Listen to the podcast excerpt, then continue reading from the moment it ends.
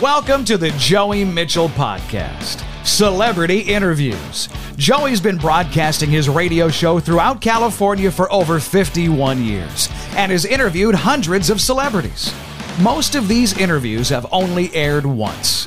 Now, he's decided to share them once again.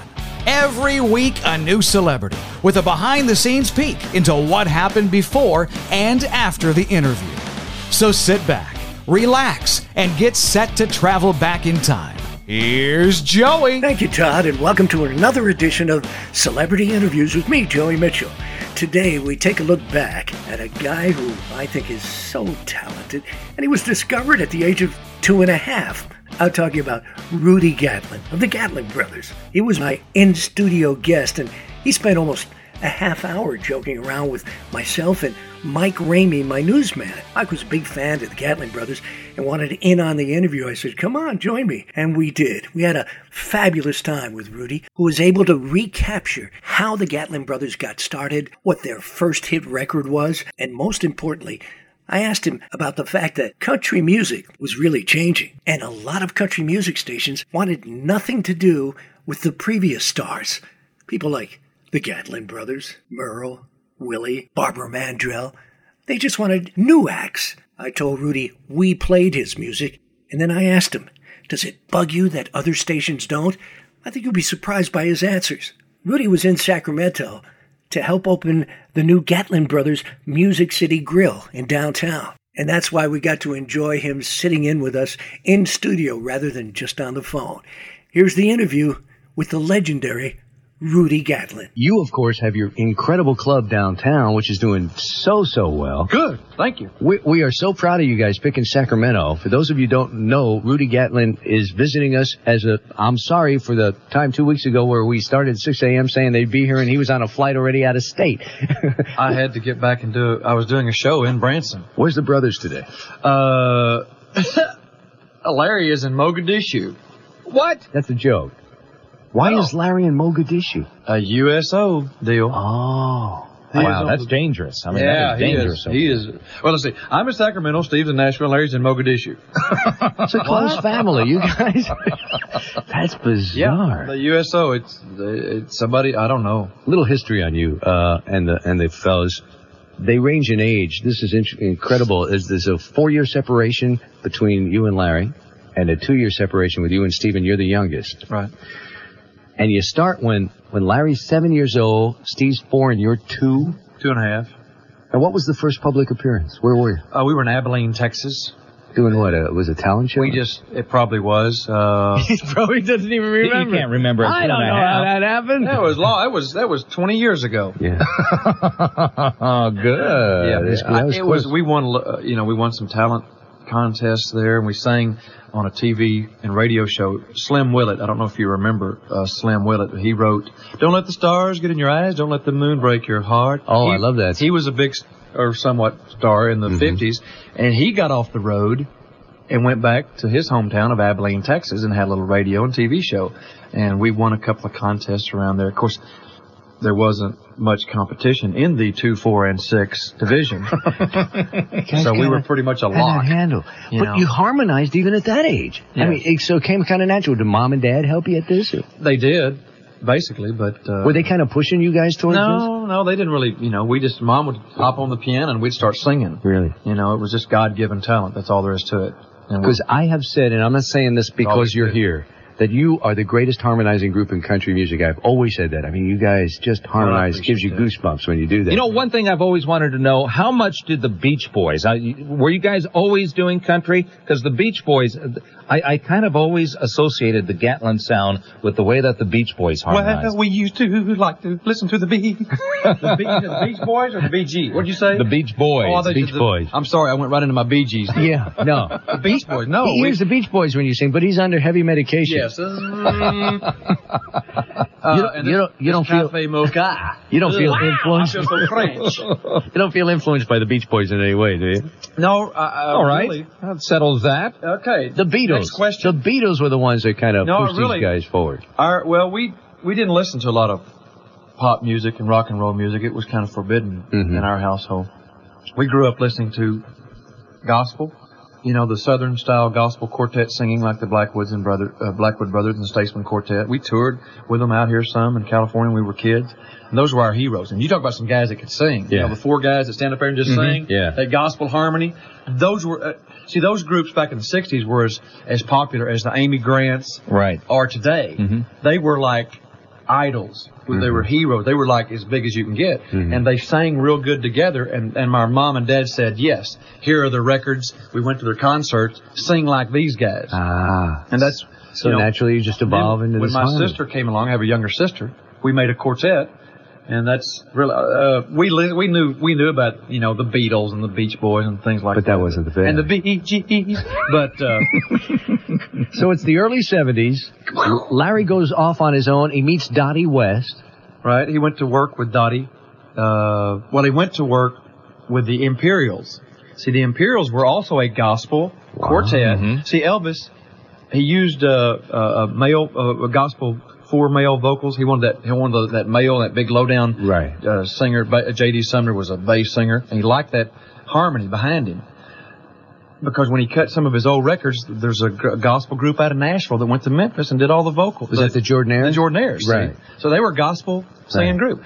Well, the Imperials, the Imperials were a gospel singing group, and they Right. were doing the backup for Elvis at the Hilton in Vegas. Uh huh. The baritone singer left. Larry went out and auditioned. Did not get the part. But Went across the street and to the landmark and did the Jimmy Dean Dottie West show. she sees him. Bingo. Wow. That's how- Takes him to Nashville. The next thing you know, he's with Combine Music and Monument Records, if I remember right. Writing songs and, And these are the people that are handling Chris Christopherson, Roy Orbison, Dolly Parton. we had made a little tape over at, over at uh, Dottie's house, and Chris heard it. Dottie took Larry by one of Christofferson's sessions at Monument, and Chris said, "Hey Dottie, you got them, got that tape of them there kids and Gatlin kids." I can't. do it. You could probably do it better.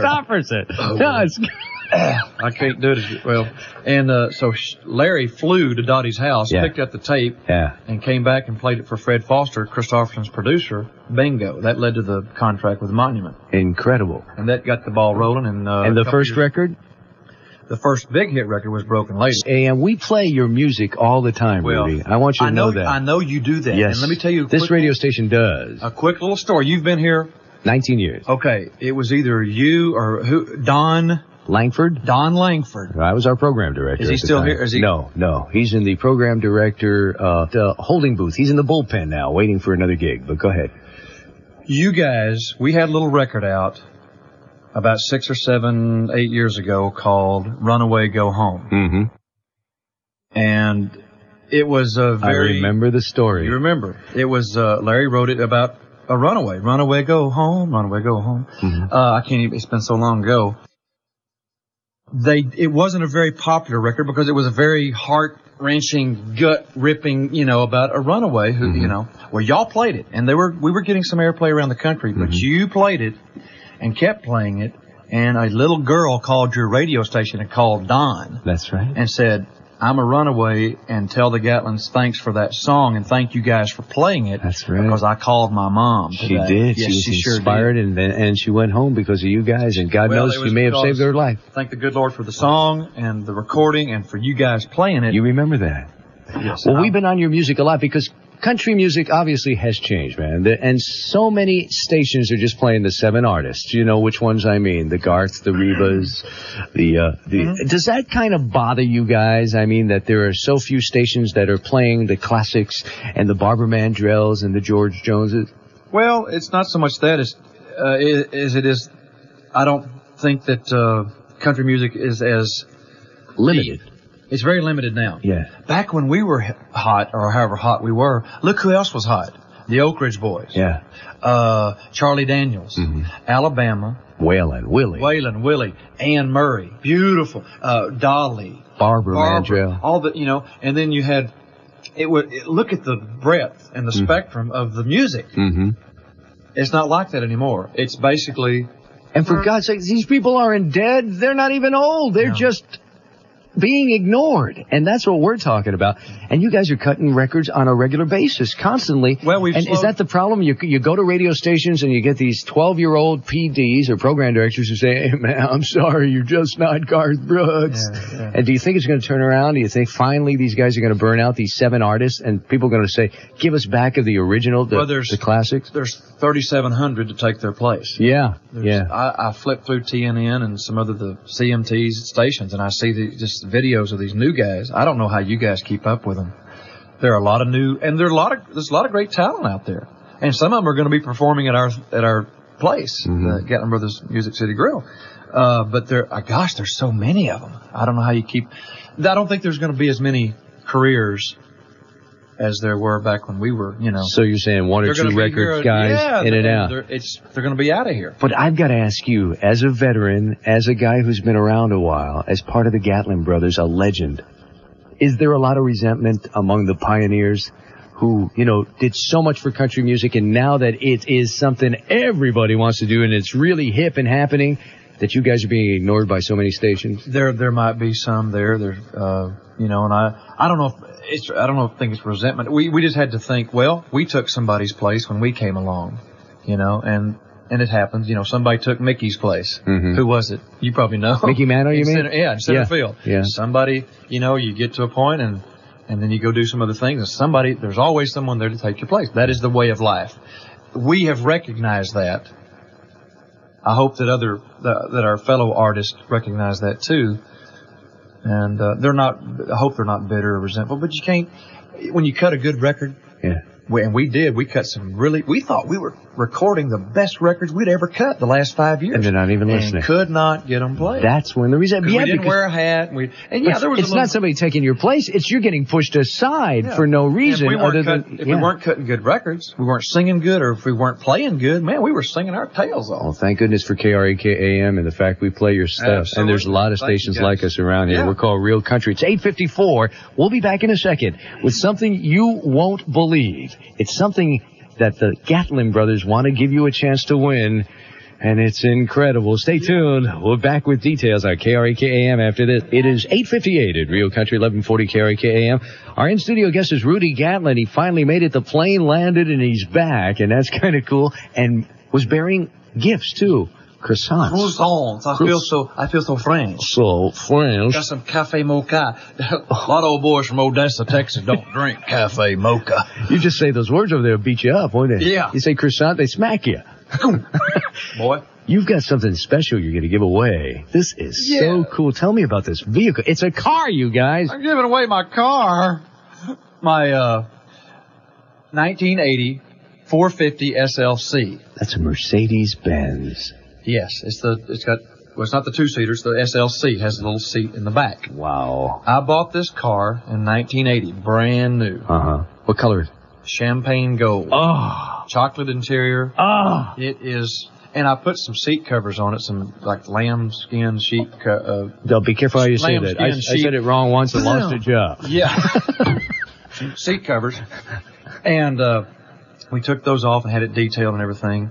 And it's in uh, really great condition. I've taken real good care of it. Why are you giving this away? Well, I bought it right after we had all the gold in California. ah, That was the first real money I'd ever had. And I And- said, I'm going to go buy me a real car.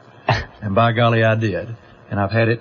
We are, I thought, man, what better way to, you know, raise some money. yeah. Uh, it's a, our, you know, our restaurant is s- packed jam full of memorabilia. Uh-huh. I said, I was sitting at the house one day. I said, boy, have I got an item for you. My wife put this together. Uh-huh. Kim was responsible for getting all the memorabilia, like the, the, the blue jeans from uh, Alan Jackson that he signed. 31 38s. Uh-huh. My God, This, his legs go to the top of that.